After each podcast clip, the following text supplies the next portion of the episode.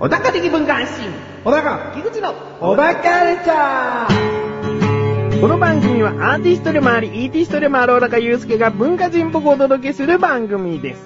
どうも、アーティストでもあり、イーティストでもある、小高祐介です。アシスタントの菊池です。よろしくお願いしまよす。ろしくお願いします。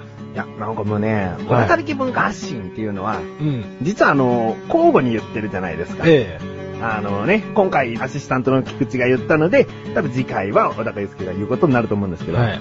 この小高的文化発信って入ると、自然とテンションも上がるもんですね。あ、本当ですかあええあなんですよね、あの、勢いがつくんですかね。なんか噛みそうで噛まないですよねあ。そのスリリングな感じが、ええ今までお互い噛んだことないですね、そこでね。なんだかんだ噛んでないですよね。ええお高的文化発信。本編ではあれだけ噛むのに、みたいな。 ええまあ、ということでね、これから噛むのかもしれませんけれ ども。そうですね。えー 今回はですね、えー音楽のアーティストとしての小高祐介の一面を、おー。またほじってみようかなとおー。思いますけれどあも、んまりほじっても。本当は掘り起こしたいんですよ。あ、本当ですか、うんだけど、あの、なんか細かく、あの、掘って聞きたいんで、ほそうですじっねて、ほじるという言葉をね。なるほどですね。ええまあ、ご長寿番組にする秘訣です よね。細かく。 で、今回はですね、あの、今までギターのお話、何度かしているんですけれども、うん。比較的アコースティックギターの話が多かったんじゃないかな。はい。うん。えー、ということで、今回はエレキギターについてですね、はい。なんかお話ししようかなと思うんですけども、おー。このエレキギターの魅力を、さらっとエレキこギターう。の魅力う。ん。なんでしょうね。エレキギターはやっぱりエフェクター通してなんぼみたいなところもありますし。そうですよね。うんえでもまあ本来の音をやっぱりある程度聞き分けるためにえはう、ん。普通にまずクリーントーンでう、ん。要はもうエフェクター一切返さずにアンプに接続して、あの音色を確かめてう、ん。で、どういうエフェクトがあるの、合うのかっていうのを今度確認した上で、うん。まあエフェクターを選んでいったりですとか、うん。だからエフェクターっていうのはやっぱりすごい大きいですか。大きいですね。エフェクターも大きいですし、まあアンプ自体にうん、もうエフェクターが内蔵されてるタイプもあるんですよ。うんうん僕が好きな、あのーアンプで、オレンジっていうメーカーのやつがあるんですけれども、うんもうほんと見た目がオレンジなんですよ。うん。おう。うん、でも結構可愛らしいアンプなんですけれども、これで最近発売されてるやつとかだと、もうエフェクトの種類がですね、あのー例えば、リバーブみたいな、ん。ちょっと彫りが深くて、かつこう、ひ音の広がりが大きいやつうんうん。のタイプもあれば、こう、ディレイ系の、うんあのー、本当残響系ですね。うんう。うんんあとは歪み系ですね。いわゆるオーバードライブとか、ディス、あのーディストーションとか。うんうんうん。その辺のがもう全部、まるっきり一緒くたで入ってるやつ。ほうん。だからもう、むしろ、アンプがあれば、エフェクトいらないっていう人も多くて。う。ほ例えば僕が好きなアーティスト、クルリー。う。うん。こちらもですね、彼は大体、ボックスっていう、VOX でボックスっていうメーカーのアンプがあるんですけれども、うんここのアンプにもうギター直で通して、うんで、それで歪みをかけちゃってやってるんで、うん基本的にあんまりエフェクト使ってないんですよ。ほう、そうですか。ただ初期の楽曲は使ってたりするんですけど、うん。うん後半になればなるほどどんどん、こう、使っていく音のチョイスが絞られてってるっていうか、うん。的ななるほど。まあ、使わなくても十分そのアンプだけで表現できるってことなんでできすちね。ゃうですね。はいただ初心者セットのやつは基本的に、そのエフェクトなんかもついてないんでう、。もうん加山雄三的な音しか出ねえと。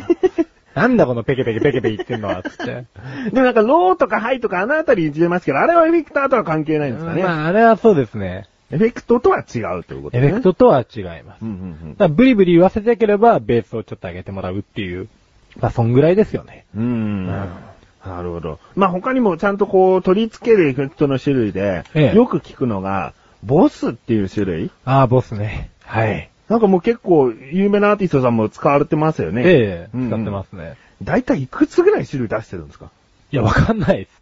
もうめっちゃめちゃありますよ。 まあ、めちゃくちゃってことなんですね、。めちゃくちゃありますすね。相当ありますもんね。うん、ありますね。だからそのエフェクトの面白さって多分ね、そこなんですよね。うんもいろんな種類とかいろんなメーカーのものを、うんこう、直結させることができるんですよ。うん。なので、こうなんか歪み系をかけつつも、その残響系を、うんあの、新たにオンにしてあげることによって、歪みと残響と、あと元のギターの音色とアンプの音色が混ざり合ってっていうですね。自もうま分さでに作る感じ。もうケミストリーですよね。お、化学反応。はいおもう、どうなんのみたいなのはやってみないとわかんないんで、うんうんう。うんん全然悪くなることもあれば、うんすごくマッチすることもありますし、うんうん。まあ、マッチすることの方が少ないんでしょうけど、ほううんえじゃあ、そういった自分の作った音を自慢させるところもあるんですかね、ギタリストさんからすると。あるんじゃないですかね。こでのもみんなそんなのわかんないんですよね。うんうん。だから、本当はもっとアピールしたい人もいるんじゃないですかはあ。ん。まあ、よくあの、伴奏とか、伴奏ではないかな、あの、アーティストさんのボーカルが歌ってる時は、ええギターの音色はこれ。だけどギターソロになると一気に音色変えて、こううんアピールするっていう、なんか音色が変わる時ありますよね。ありますね。それはもうエフェクトによるものがうんうんほとんどですし、あとはもうこう、A メロ、B メロといこう、緩やかに流れてって、うんまあサビになった瞬間に爆発的にボーンと音が出るのは、またあれは別なんですけど、ほあれ、はもうイコライズとかで、うんこう、カチって踏むと、そこだけ音のブーストがかかるようになって、ドーンって出るようになってるっていう仕掛けなんですけど、はあ、はあはあまあその時に同時に他のエフェクターも踏んであげて、スイッチオンにしてあげれば、うん一気に音色も変わりますし、音量も変わるんで、うんう一ん。気に引き込まれますよね、みたいな。うんうんうん。だからね、あのー昨今のこの J-POP に物申しますけど、ついで に、はい、言葉に気をつけてくださいね。言葉に気をつけてですはねい。やっぱ今歌物じゃないですか、流行ってるのって。うん。音楽なんだから、うん。言葉より、まず音で訴えてんに決まってんだろっていう話なんですよね。だからそこ聞かずしてみたいな、なんか感想とか飛ばしたり、カラオケでその、前奏と構想を切ったりするのとか、おー。ありえないと。お なんでそこでまだ歌ってるようなもんでしょうよ、みたいなことなわけですよ。なんかね、しかもそういうところに、作り込みを最近、こうなんか、手を込んでるアーティストってすごい減ってきちゃってるような気がするんですよね。 あじゃあこれは聞いたり、まあ買ったりする側にも、ちょっと問題あるけども、やっぱりそのアーティストさん自身にもう、ん。なんかあると。そう、だから、やっぱり歌詞とか、実際言葉に出してもらった方が分かりやすいじゃないですか。うん。で、音楽って、結局その、抽象的なものなんで、うん言葉で具体化はしてないんで、うんだから、あの、分かりづらいから聞きたくないとか、うんあるだけ無駄だみたいな感じで、そうね、分かりやすいものだけを求めるのやめろっていう 感じなんですよ。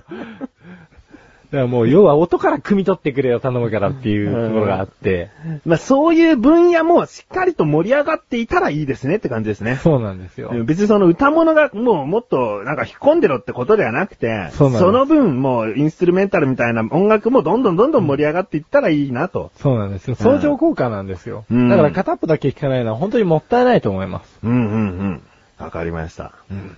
まあ自分は最近あの、サケロックさんえ小田カルチャーでもレビューしましたけれえ。ども、かなり、その、興味を持って聞いてますけどね。おーいいでしょえいいでしょえ。と、まあ結構エレキギターから外れた話になりましたけれども。 まあそうですね。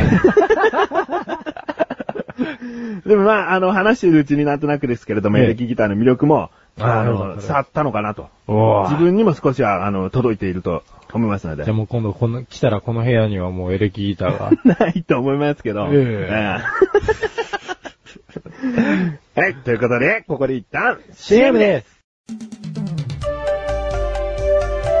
皆さん、菊池賞のなだらか向上心をご存知ですか日頃思っていることや感じていることを私、菊池翔がなだらかにお話ししている番組です。日常の疑問に対して自力で解決しているコーナーもあります。皆さんのちっちゃな疑問から壮大な謎までメール待ってます。菊池賞のなだらか向上心は毎週水曜日更新。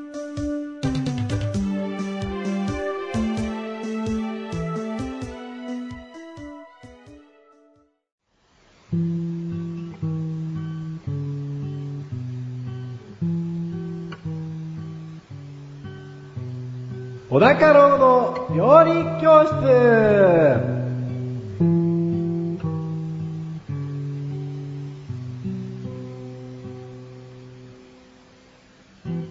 このコーナーは料理研究家の小高郎先生に食についてあれこれご指導していただくコーナーです。ちなみに番組内で料理は一切いたしません。よろしくお願いします。よろしくお願いしま先生、す。はい。メールが届きましたよ。わーい。わーい。そこを読みいたしますよ。お願いします。えー、小高ネーム、秋酒の季節さんですね。うわえー本文、どうも、小高郎先生、アシスタントの翔さん。今回は、ホイル焼きに関してお願いします。できれば簡単にできる一品を教えてください。それではお願いします。ということですね。なるほどですね。もう、あの、まあ、一番この秋酒の季節さんが知りたいのは、簡単にできる一品を教えてくださいってことなんですかね。そうですえね。ーそこからホイル焼きということで、うん。うん。簡単にできる一品焼き。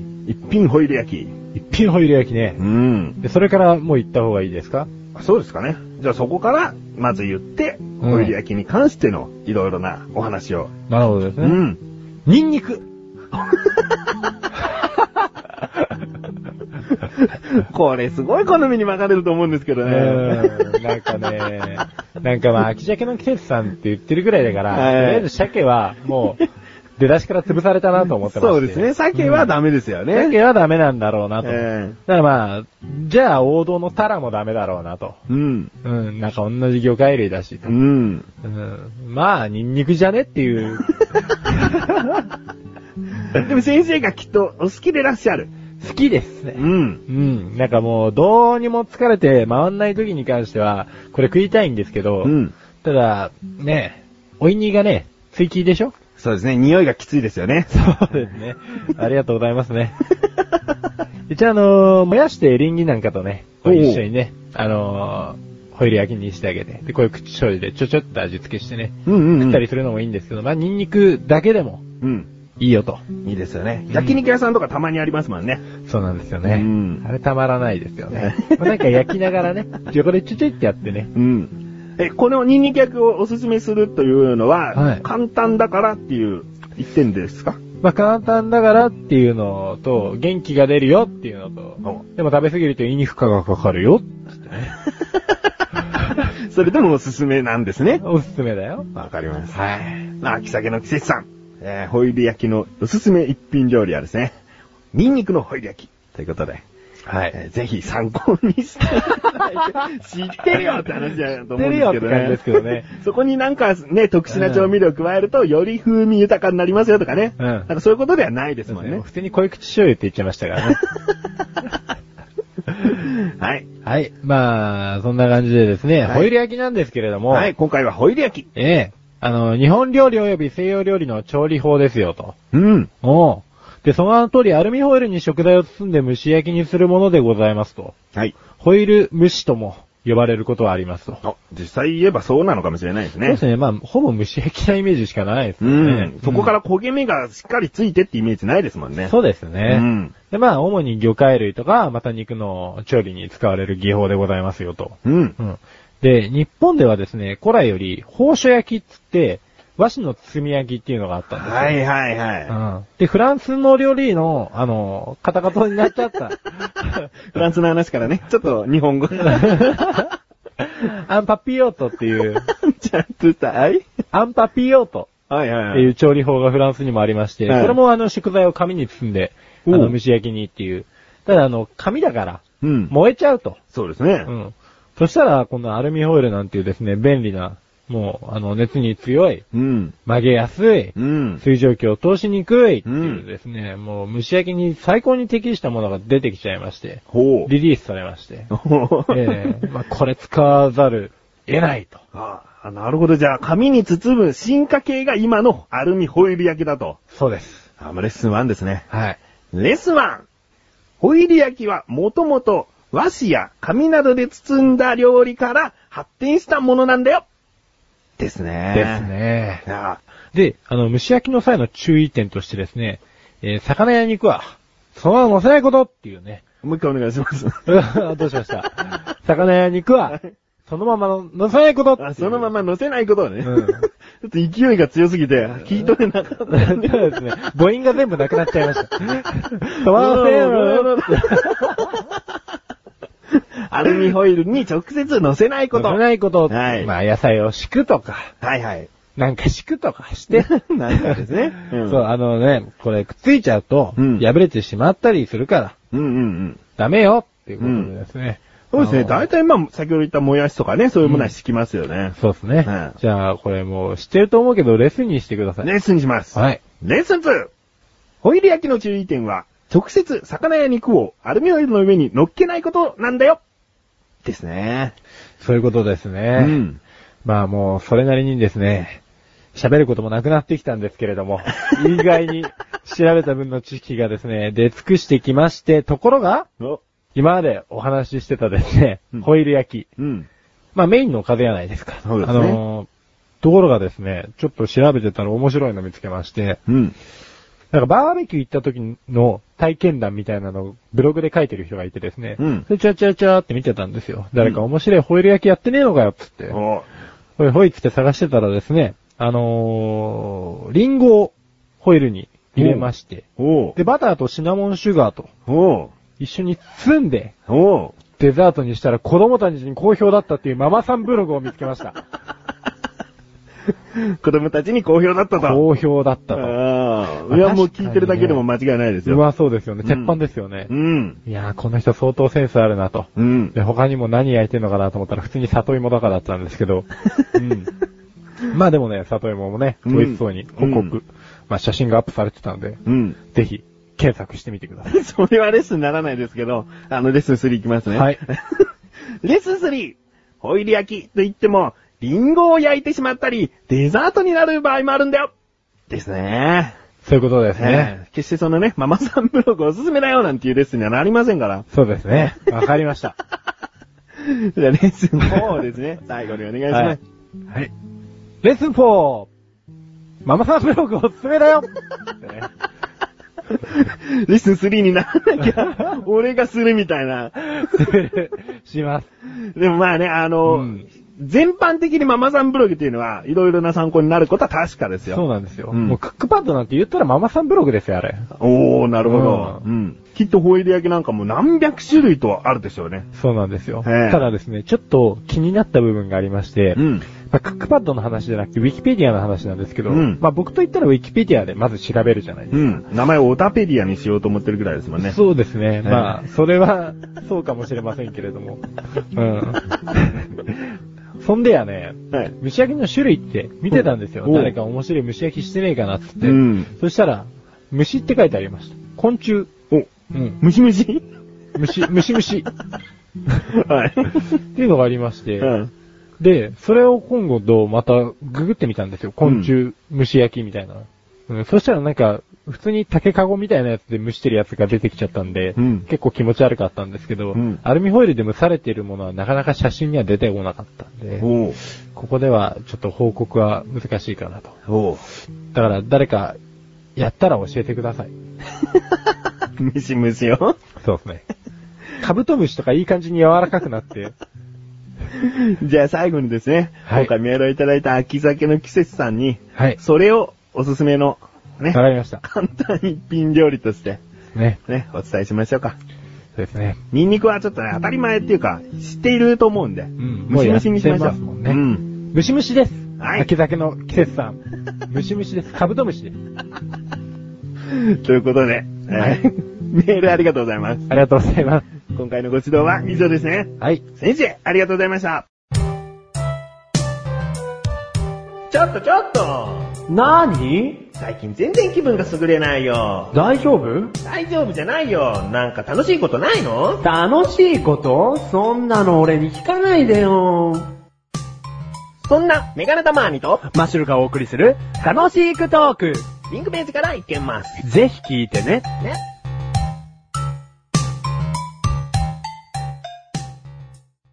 お高ましデビューこのコーナーは、小高祐介があらゆるジャンルの中から一押しな一品を選びレビューをかましていくコーナーです。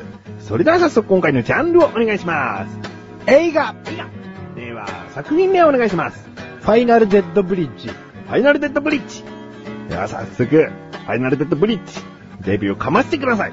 はい。じゃあ、こちらのね、はい。 ファイナルデッドブリッジなんですけれども、えー2011年のアメリカ映画っていうことでですね、実はまだ上映してます。僕もつい最近見てきました。おお。で、2D と 3D 両方で、えー上映してるんですけれども、うん。まあ、横浜界隈ではですね、3D でしかほとんどやってなくて、おうん、初の 3D で見てきましたよ。お。なるほど。ええで、まあ、こちらの映画なんですけれども、実はシリーズで、あのーファイナルデスティネーションっていう、あの、映画がそもそもあったんですね。うん。それが1で、うんで、その後2、3、4、5続いてるんですよ。 そんなに、はい。はい。で、今回がこれ5作目で、あの、サブタイトルが、ファイナルデッドブリッジ、カッコ、ファイナルデスティネーション5なんですよ。なるほど。で、まあ、このシリーズの特徴といたしまして、うとにかく、グレーと。ん。グロい。グロいってことですね。。グロテスクってことですね。そうなんですおよ。あのー、もうね、途中でひどすぎて笑っちゃうんですけど、お。おお。あのー、まあ、ちょっとあらすじから話しましょうか。じゃあそうですね。どういう内容なのか。まあ、今回のこのファイナルデッドブリッジに関してはですね、あのー会社の研修で、ん。えーバスをですね、チャーターして、宿泊がてらのこの研修なんでう、ん。そのバスでその宿泊研修所まで行くんですよ。うん。で、ずーっと走ってる途中で、要は工事中の橋があるんですよ。そこをこう渡っていくんですけれども、その渡ってる最中に橋がバラバラバラってこう崩れ始めてですね、おお。で、えー中に乗ってる主人公とかも気づいて逃げようとするんですけれども、こう一人また一人とですね、例えば走ってこう、えー橋をこう、ワイヤー、太いワイヤーみたいなので支えてるタイプのやつあるじゃないですか。ブリッジ系ですね。そうですね。ねそれがこう、バーンって、こう、崩落することによって弾けてえ。う、ん。それが人にコーンってぶつかってって人が吹っ飛んでっちゃうとか、うん。橋が割れて、女の子がヒューって落ちるんですけど、あの、普通の映画だったら落とすだけなんですよう。ん。落とすだけなんですけど、ちょうどたまたま下に船が通ってて、うんで、その穂先みたいなところにう、ん。体がブシュって刺さって内臓がビチャって出てくるっていう。で、一回主人公は夢でうん。見るんですよ。うん。で、現実に戻ると、同じように事故の直前ぐらいの感じで進行してるんですね。うん。うん。で、これから、やべ、あの夢と同じこと起こんじゃねって、うん。とりあえずバスからみんな逃がすんですよ。うん。おいっつって、とにかくやばいから逃げろっつって。それは走ってるバスなんですかあのー、まあ、工事中なんでゆっくり徐行で走ってるんですああ、なるほど。橋の真うんんう中を。んうん。で、まあ、夢の話なんで、みんななかなか信じないんですけど、うん。あのー、8人だけついてきたんですよ。うん。で、そいつらは、本当は夢の中では死んでたんですけど、みんな生き残っちゃったんです。うん。で、生き残っちゃったって言ったのには理由があってですね、うん。あのー、要はこのファイナルデッドシリーズなんですけれども、はいはい。基本的には、生き残った人たちが、本当は夢で死ぬはずだった順番通りに、ん徐々に徐々に死んでいくっていう映画なんですね。うん。うん。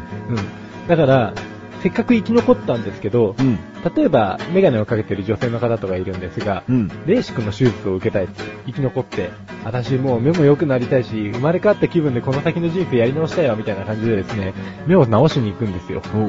で、でまあその視力を上げる手術をするときに、レーザービームでレーシックって治すみたいなんですけど、その手術台のある隣の部屋で、水がですね、こぼってこぼれ始めて、うん。で、それがコンセントまで届いて、漏電を起こし、で、レーザーのチャージ量がおかしくなって、うん。濃いレーザーが出ちゃったんですよ。うん。で、それでいきなり目が焼かれて、うんうわーってなってて、今度手をこうバッて、こう目の前に出すんですけど、うんその手も焼けちゃって、うん。で、テンパりすぎてその手術台からガッて飛び出すんですけれども、そのままの勢いで窓から落っこっちゃって、で、地面に叩きつけられて、目ん玉が転がってって、で、それもトラックに引かれちゃうみたいな。おうもう、ひどいそれは、それは今回の話なんですよね。今回の話。今回の話で、バスの事件の後の話なんですかそうです。バスの事件の後の話がメインなんですよ。あ、そうなんですね。そうなんでその研修がどうのコーナーはもう終わって、で、バスでなんとか生き残っちゃった人は結局そういう風に死んでいくっていうことを今話しているそうそうそうるんですよね。もうそっちがメインなんです。うんもう助かった人たちは、どんな感じで死んでいくのかなっていうのがメインなんです。そうん。それだけなんですかでもそのなんか謎的なものがあるんですかないです。どんどんどんどん死んでいくお話な死んんじゃう んです。で、一応自分の順番が来ちゃうって、今度主人公とかはわかるんで、はいはいあの、今度次お前の順番だから気をつけろって言ってるんですけど、うん自分の身代わりに誰かを殺すと助かるらしいんですよ。うん。だから、それで誰か人を殺めようとしたりするやつとかが出てきたりですね、うんその前に死んじゃったり、うん無事助かったんだけど、その、殺めちゃったやつが、もうすぐ病気で死ぬ運命だったがために、うん。自分も結局すぐ死んじゃったりとか、うんうんうん。うんもうね、死に方がひどいんです。なるほどね。まあ自分がそのグロテスクシリーズで印象深いのはそうとかそういう映画ですけれども、うんまあその類ってことですよね。なんかね、でもあれよりひどいです。あれよりひどいんですか。あれよりひどいのがずっと連発で、どんどんどんどんやってくるんで、だんだん感覚が麻痺してって、面白くなってくるんですよ。なるほどね。まあもう本当作り物なんだって自分は言い聞かせないと見れないです からね。 なんかね、それも多分無駄な抵抗に終わると思いますよ。無駄なということで、だからそう思いながら指でこう目をね、多少覆覆っちゃうタイプですから。で、一周回って、逆に逆療法で良くなるかもしれない。も慣うれて平気になるかもしれ ない。ぐらい。 じゃあ今聞いてらっしゃる方で苦手だよそういうのって思ってる方はむしろ見てみたらってことなんですか、むしろ見てみたら今後そういう世界が開けると思います。ダメだよ。その世界って何よその映画が見れるっていう。見れるっていうことねまあ、体制ができるというか。うあん。あ、わかりました。ちなみにそれはお一人で見に行ったんですかえ、嫁と、嫁も大好きなシリーズでですね。 妊婦さんでいらっしゃるそうです奥さん。これから生まれてくる子供を腹に収めた状態 で、うおーとか言って、ぐしゃーって。なるほどね。まあ、その奥さんがどうなっていくかは今後の楽しみということ で。 まあ別に対響の効果はないと思い ます。 ということで、えー今回の星の数を、はい、最大5つ星でございますが、いくつですか5つ5つおそういうなんかグロテスクシリーズだと、もう初めてですから、一押しってことですね。そうですね、もう、グロテスクです。グロテスク。はい。ぜひ、グロテスク。みんなも。 みんなも。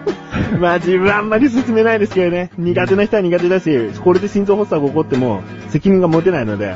そう、モテないですけど、うんもう、スプラッターが怖いって言ってる方はもうね、うん。これを機にぜひ克服していただきたいというか。まあ克服したいという方はじゃあもうこれを見てってことですね。そうですねね。うん。荒汁よだ。 わかりました。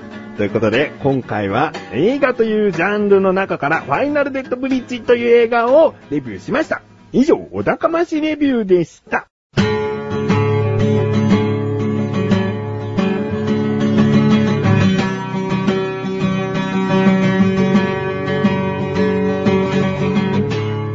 エンディングのおだかはい、ということで第68回も終わりを迎えようとしております。はい。あー今回メールいただきましたね。おー、ありがとうございま小した、田家老の料理教室でメールをいえただきましたね。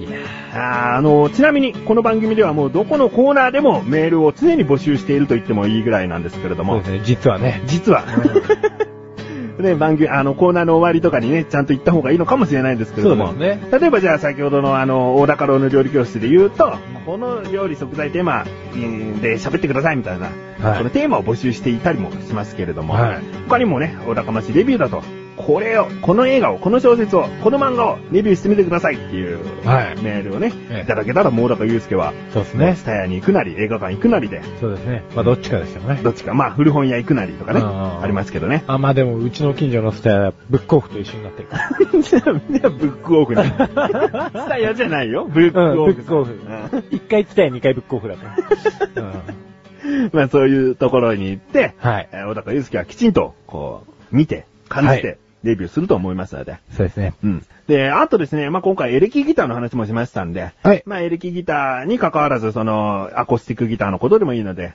なんか気になる点とか、はいなんか、まあ、やろうと思うんだけど、みたいなお話とか、エピソードでもいいので、うんありましたら、どしどしとメール、お待ちしております。お待ちしております。投稿フォームで小田カルチャーを選択して、えー、送ってくださいね。そうですね。まあレビューに、こう、経済学とか送るのやめてくださいね。この人の経済学本が面白かったんで、みたいな。もう全然もう、超浅はかな意見を。今までないですね。今回のジャンルは、経済本ってないですからね。 って言われた瞬間にもう星一つ。